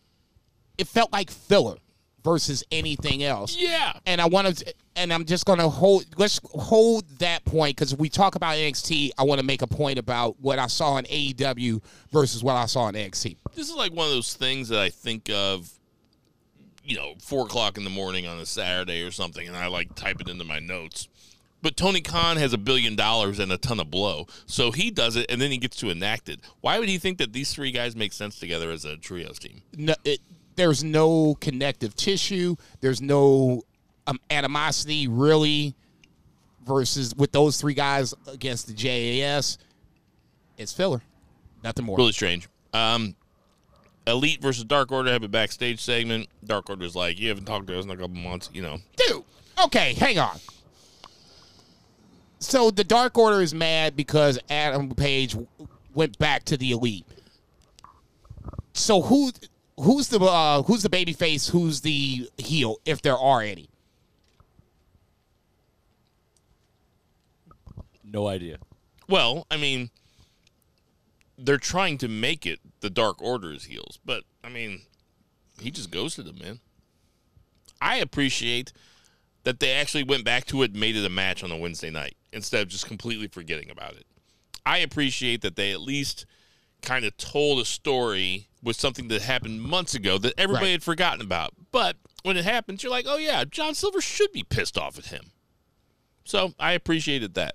The match was kind of fun too. No, I, I appreciated the match, especially where you had Hangman trying to, you know, his crisis of conscience, for lack of a better term. You know, you got Nick and Matt like, come on, man, come on, you know, let's do this shit. And you know, he's on the outside, like, you know, you can see like all the fun times him and Dark Order had. You know, it's that little slow menage of, of memories in his head. You could see him playing that out. I, my only problem is, I guess this is just me looking at it as someone that just feels like feels a certain way about things. If you don't like me, so be it. You could go on to the other side. If I'm the Dark Order, you want to go go out and go back to hang uh, hang with uh, the elite. By all means, knock yourself out. I'm not going to be butthurt about that. I damn sure don't want to fight you. That's why they don't feel like baby Yeah, but to me. wrestlers are not kayfabe style. Kayfabe style. They're not emotionally complex. Fair enough. Um, so you, coming up, got, you got me, boss. uh, so after the Elite versus Dark Order match, Blackpool Combat Club comes in, beats everybody up, challenges them to blood and guts. I'm curious to see who the fifth guy will be on Blackpool Combat Club if Dana Bryanson can't go. my guess is it's going to be four and four. You just have the who you have for Blackpool Combat Club, and then Eddie Kingston would probably have to be there for Kenny Omega to kind of make. It's either Kenny or Eddie with the Bucks and Page versus BCC. I just don't think there's a fifth guy that can well, I shouldn't say that. Obviously, you can throw anybody in there. I mean, Tony Khan can just, like you said, he can. He's got this fucking bingo hall of ball balls in there. He can add anybody he wants to the BCC. I just think for this scenario, four on four makes the most sense. If you do, if you want to give Kenny a break after Forbidden Door, you add Eddie Kingston in, so that way you still have the Eddie Jon Moxley. It's still not till the 19th, which is three weeks away. So July 19th. So I mean, they, he's got Okay. some time to recover. here's okay, but then if you're getting a fifth guy on the elite side, you need a fifth guy on the Blackpool Combat Club side. As far as I'm concerned, right now, that fifth guy has a broken arm. Right. Uh, yeah. I mean, they, they could work at somebody in there, but yeah, you're right. I mean, I they, just think it four and four just makes this most sense, unless the fifth guy is the second person from Don Callis' family, quote unquote, that he keeps talking about that is on the way. That's the only other thing I could possibly think about. Outside of that, four and four makes the most sense. If you want to go five on five, now you got the Ibushi rumor going around. I'm not going to try to get into that because in that scenario, it just feels like it, it makes sense. But Kenny Omega then has to be in this match for it to make sense. If he's if Kenny's not in this match, why would I miss Ami- Ibushi. Ibushi- Oh, I do too. Beautiful bone structure. Just absolutely amazing. Fucking washboard abs? Horny, horny Thursday. horny Thursday. right. Where's Steve Patterson at? He should be walking in here in like 30 seconds. Got a bunch of horny dudes on the BFR squad, man. Jinder Mahal's no fucking asexual either, man. Let that man live, dog. He's living his best fir- first few weeks of his 40s, man. Let him do his thing. Um, what you think about Jungle Boy's heel promo?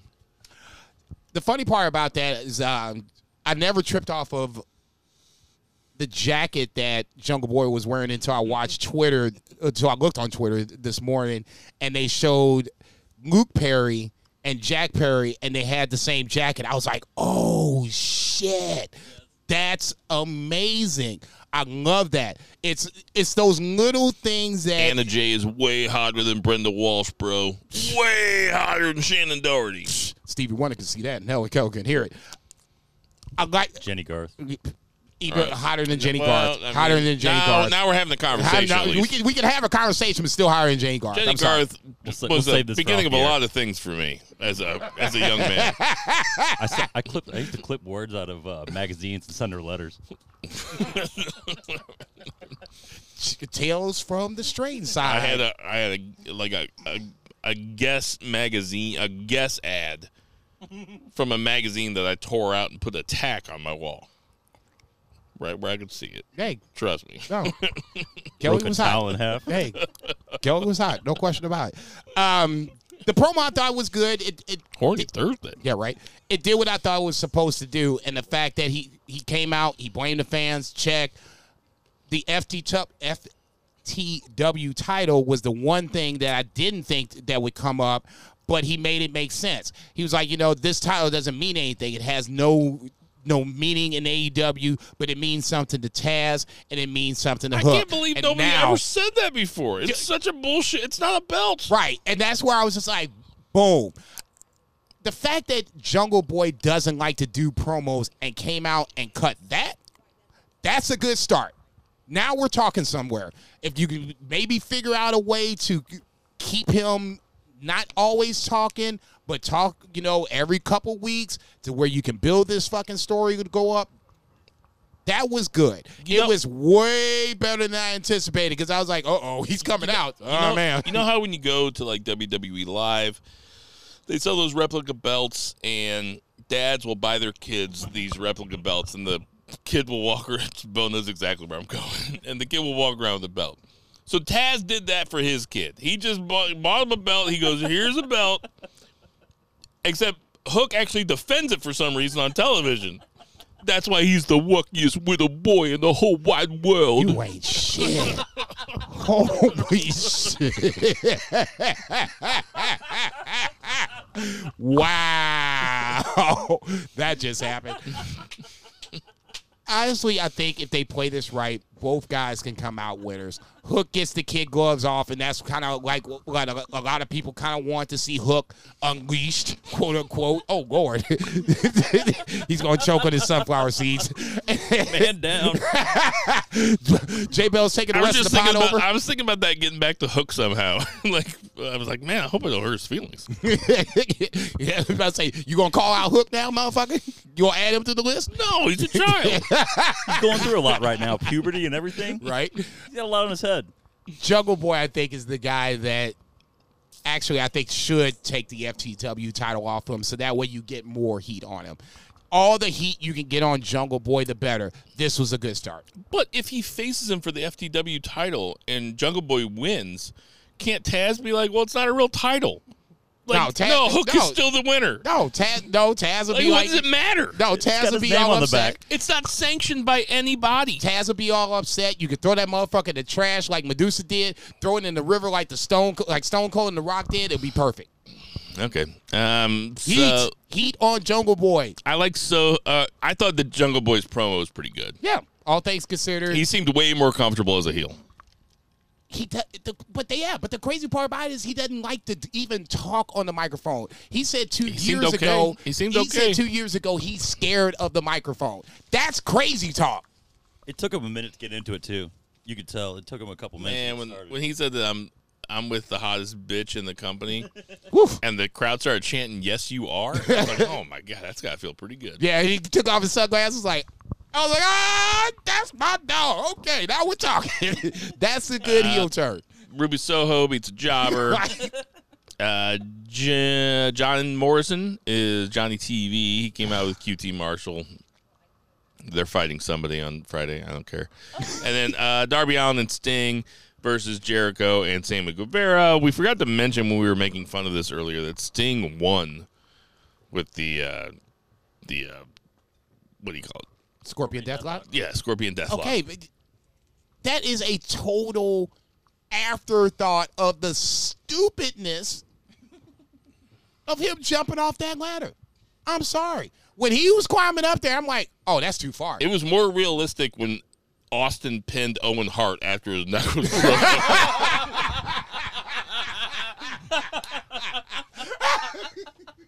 He's heating up. That's okay. I'm like, oh, dude, Oh, shit. man, this motherfucker is done for the night. All right. Sorry, Darby, you're on your own. I mean, it, the match was it was it was just mar. I'm sorry. I, I can't get past that. Once he went up that ladder, I'm like, dude, no way. No way. People holding the ladder is not enough. You need to have some sort of not even spring, but just be stable to where you can push yourself off. The fact that one person one person was holding ladder on the back end. Well, we seen like two or three refs holding it on one end, the other end, bangle ladders. You know, everybody can get around. Let's hold this ladder. The fact that they did that was reckless, reckless as fuck. And Sting is just as bad for that because he signed up for that shit and thought this was a good ass idea. Yeah, but at a certain point, you, at a certain point, you gotta protect guys like that from themselves. Okay, all I'm saying That's is my job. spot. That's what I do for a living. Is I protect elder people from exploitation. And that's exactly what we're talking about with Sting. All I'm saying is that spot, you can just rip that motherfucker on the out of the notebook list. Go with something else. I wouldn't be surprised if I opened up my new cases for the week on Monday and one of them says Steve Borden, 64. Have him jump off the fucking top rope, top rope, top turnbuckle off to the. If you want to do something like that, do something that he's kind of used to versus him off That's the ladder. not my job. Just my move job it is closer. Just move the tables closer, for Yeah, God's sake. man, They moved them so far back. They were like farther than their announcer's When they, table. when they moved it so far back, I thought that was going to be either Darby or Sammy jumping off that far. When Sting started to go up, I'm like, uh uh no, you bet not. You bet not. Oh, nope, he's doing it. oh, he's not going to make it. That's gonna do it for our three count. One, two, three. Did you watch NXT this week? Yes, I said I would. I believed you. Okay, got the notes, baby. Okay, uh, what you think about Thea Hail versus Tiffany Stratton? You know that Thea Hail is 19, 19. years old. Crazy. Crazy. Um, She's pretty comfortable out there. she is your next underdog baby face to come out of NXT. I'm not saying that she's going to win the title, but as she goes along, she'll garner fans on the way to the top. Then from that point, well, not on the way to the top, but when she graduates to the main roster, hopefully they keep that still storyline going and don't fuck that up. Um, this was okay. I didn't think it was great. I didn't think it was bad. It was somewhere in the gray. Um, the fact that you had Dempsey and Drew Gulak come out for the distraction, not even the distraction, was a little wonky because it, it didn't help Thea. It ended up helping Tiffany because she was tapping out, but then uh, getting up the roll up for the win. But ultimately, Andre Chase coming back is the story. Crowd pops huge for that. I loved Andre Chase when he was in Evolve. So to see him in NXT in a, a fairly prominent role is good to see for him. And obviously, What we'll his- see it. Um, go What ahead. was his name in Evolve? Harlem Harlem Bravado. Harlem Bravado? Harlem Bravado. Harlem like the town? Harlem like the town. No shit. That's story. a really good name for him. And he was just as cocky as, as he was when Andre Chase walked in the door at uh, NXT. What do you think about Nathan Frazer versus Dragon Lee for the Heritage Cup? I, honestly, I was waiting for Noam Dar to come in and get involved, and obviously that never happened. I like the Heritage Cup. I wish I would have watched it when it was in NXT UK. I like the rules. It's, it's pretty uh, fast paced. The first round was kind of a feel out round, and from that point on, it was like boom, boom, boom, boom, boom. Yeah, it's so fun. I, I love the fact that it, it just kept like it felt like you couldn't look away. You had that one minute or thirty seconds, whatever it is, in between rounds. I like the round stuff. Nathan Frazer going over is what it is. I'm okay with that. I, I like Dragon Lee. So for me to see him not win this is not the end of the world. Obviously, Axiom is on the on deck circle. I think though that match would be good, Axiom and uh, Nathan Frazer. But this match, I like this match, and I like the uh, the Heritage Cup uh, rules in effect. And finally, what'd you think about Carmelo Hayes versus Baron Corbin for the title? the Lone Wolf returns. Uh, that was that's why I like the NXT bringing back main roster guys, um, and having them stay around for a little bit. Mustafa Ali is the one guy that that's sticking in my head that he's going to have a match with Tyler Bate next week. He feels like he's going to stick around for a little bit and even win the North American Championship. That's definitely a possibility. I thought this match was good. Corbin, Corbin can wrestle. The fact that I don't like his gimmicks is irrelevant. In the ring, he can go. The fact that some people rated this better than the Daniel Bryanson Okada match on Cagematch, that's another story for another time. But I thought this was good. Right guy went over. Come on, guys. People did that? Come on. What are we talking about? Hey, I'm, uh, I had to look for it, and then I saw it. I was like, oh, really? You're kidding me. Um, I kind of want Baron Corbin to stay, but as a of quote unquote free agent, he can bounce around anywhere, so you can plug him in into spots. Honestly, like I said, I I, I would love him for him to stay in NXT and be the one of the top heels to always challenge for the title. I think he would be a great champion. I'm just not convinced he's a main roster champion, if that makes sense. Yeah, fun match. Uh, did exactly what I thought I would do. I was not disappointed at all. I wasn't surprised at the ending. I would have been surprised if Baron would have won, but I would have been pleasantly surprised. I'd been like, "Ah, this could be fun for a little while." You No, know? it- the match felt like at certain points he could have won, and if he did, it wouldn't have been like it. You know, oh shit! It was not a foregone conclusion. It no, was very. there was there was some little doubt it was very likely that Carmelo Hayes is going to retain, but it was not a foregone. as the match progressed. I was like, oh shit! You know, Baron Corbin might have a chance with this motherfucker. Well, oh, I mean, th- them putting the belt on Ziggler just for like a month at one time, like that. That is enough to like keep everybody honest. yeah, You for sure. Um, and then Bron Breakker has an angle where he charges out of the office. He goes, "You'll find out next week." Who's why is Shawn Michaels trying to hold him down, man? He, he wants he's done. He wants to go to the main roster. I'm looking forward to see what it is. That's how easy it is to tell TV that people want to see. Give them a cliffhanger. I just want to find out what it is. He, he basically said in the in the office, you know, I, I beat everybody I can beat. He's not going to go for the North American Championship. He's a heel. Damn sure ain't going to be, you know, get a tag team partner. I mean, I what's left? See, I want to see him spear HBK next week. Dude, I bet they were fighting over catering. Seriously. I bet they were like, You're gonna see next week. It's the best barbecue ever. Right. Call We're gonna heavy wa- smoke. We're getting a waffle station. Um, did Stacks set up uh, Tony D'Angelo? I mean, I don't, I don't think so. I, I think it's uh, funny that I that you asked me a question that sounds that stupid and that I'm answering sincerely. it's like, hey, you the No, NXT guy. I'm, I'm watching this shit like, damn, dog, you got played. yeah, no, I don't think that. I don't think Stacks would do that to to Tony D, to the Don. I think that Gallus. but he did Gallus- get involved in the tag team match. Yeah, Gallus. Listen, he's getting played somehow. Stacks is getting played somehow. Okay. That's gonna do it for our. Oh wait, no, that's it for odds and ends. Yeah. This is banned from ringside. Big birthday week this week, and not just in numbers. I'm talking about personnel. We got quite the roster here. So it starts off with Alicia Fox. Alicia Fox is 37. Hope you're What? doing well out there. She's 37. That's what it said. That means she must have been like 22 when she first came around. Holy shit. But um, I'm just I'm trying to look it up right now. Careful, careful. Cody Rhodes has a birthday this week. Cody Rhodes is will be 38. Terry Funk, Still alive. yes, uh, 79 years old. Do you remember the fact that I tell every year when it's Terry Funk's birthday? No. In Roadhouse, where Sam Elliott is kicking Terry Funk out, That's funny. Terry Funk Yeah. says Terry Funk says calls him dad as he's kicking him out, and I just want to point out that those guys are the exact same age. Great movie. Uh, Scott Dawson is 39. Bret Hart is 66. Lil Nate, Charles Robinson. What a career. Younger than Bret Hart by seven years. He is 59 years old. Wow. That means he was a young man too when he was Lil Nate. Uh, Scotty 2 Hotty is 50. Speaking of Rikishi, Joey Janela is 34.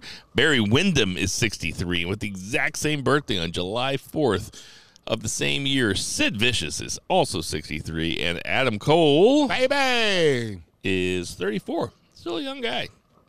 Still gonna be AEW champ. Hey, everybody. We know there's tons of podcasts to listen to, so we appreciate you guys listening to our podcast. For Jinder Mahal, Check. for Jason Casey, we mentioned, Check. for Lucha Chris, Check. for Murray the Murray Man Murray, for Patriot Pat, Check. for Vice, Check. for Three Beer Zach Pullman, for Jason Cornelius Bell. Jason, is anybody that I missed? Your wife, your daughter, and yourself. Yeah, but I always thank them. But thank you to my wife. Thank you to my daughter. Check, check.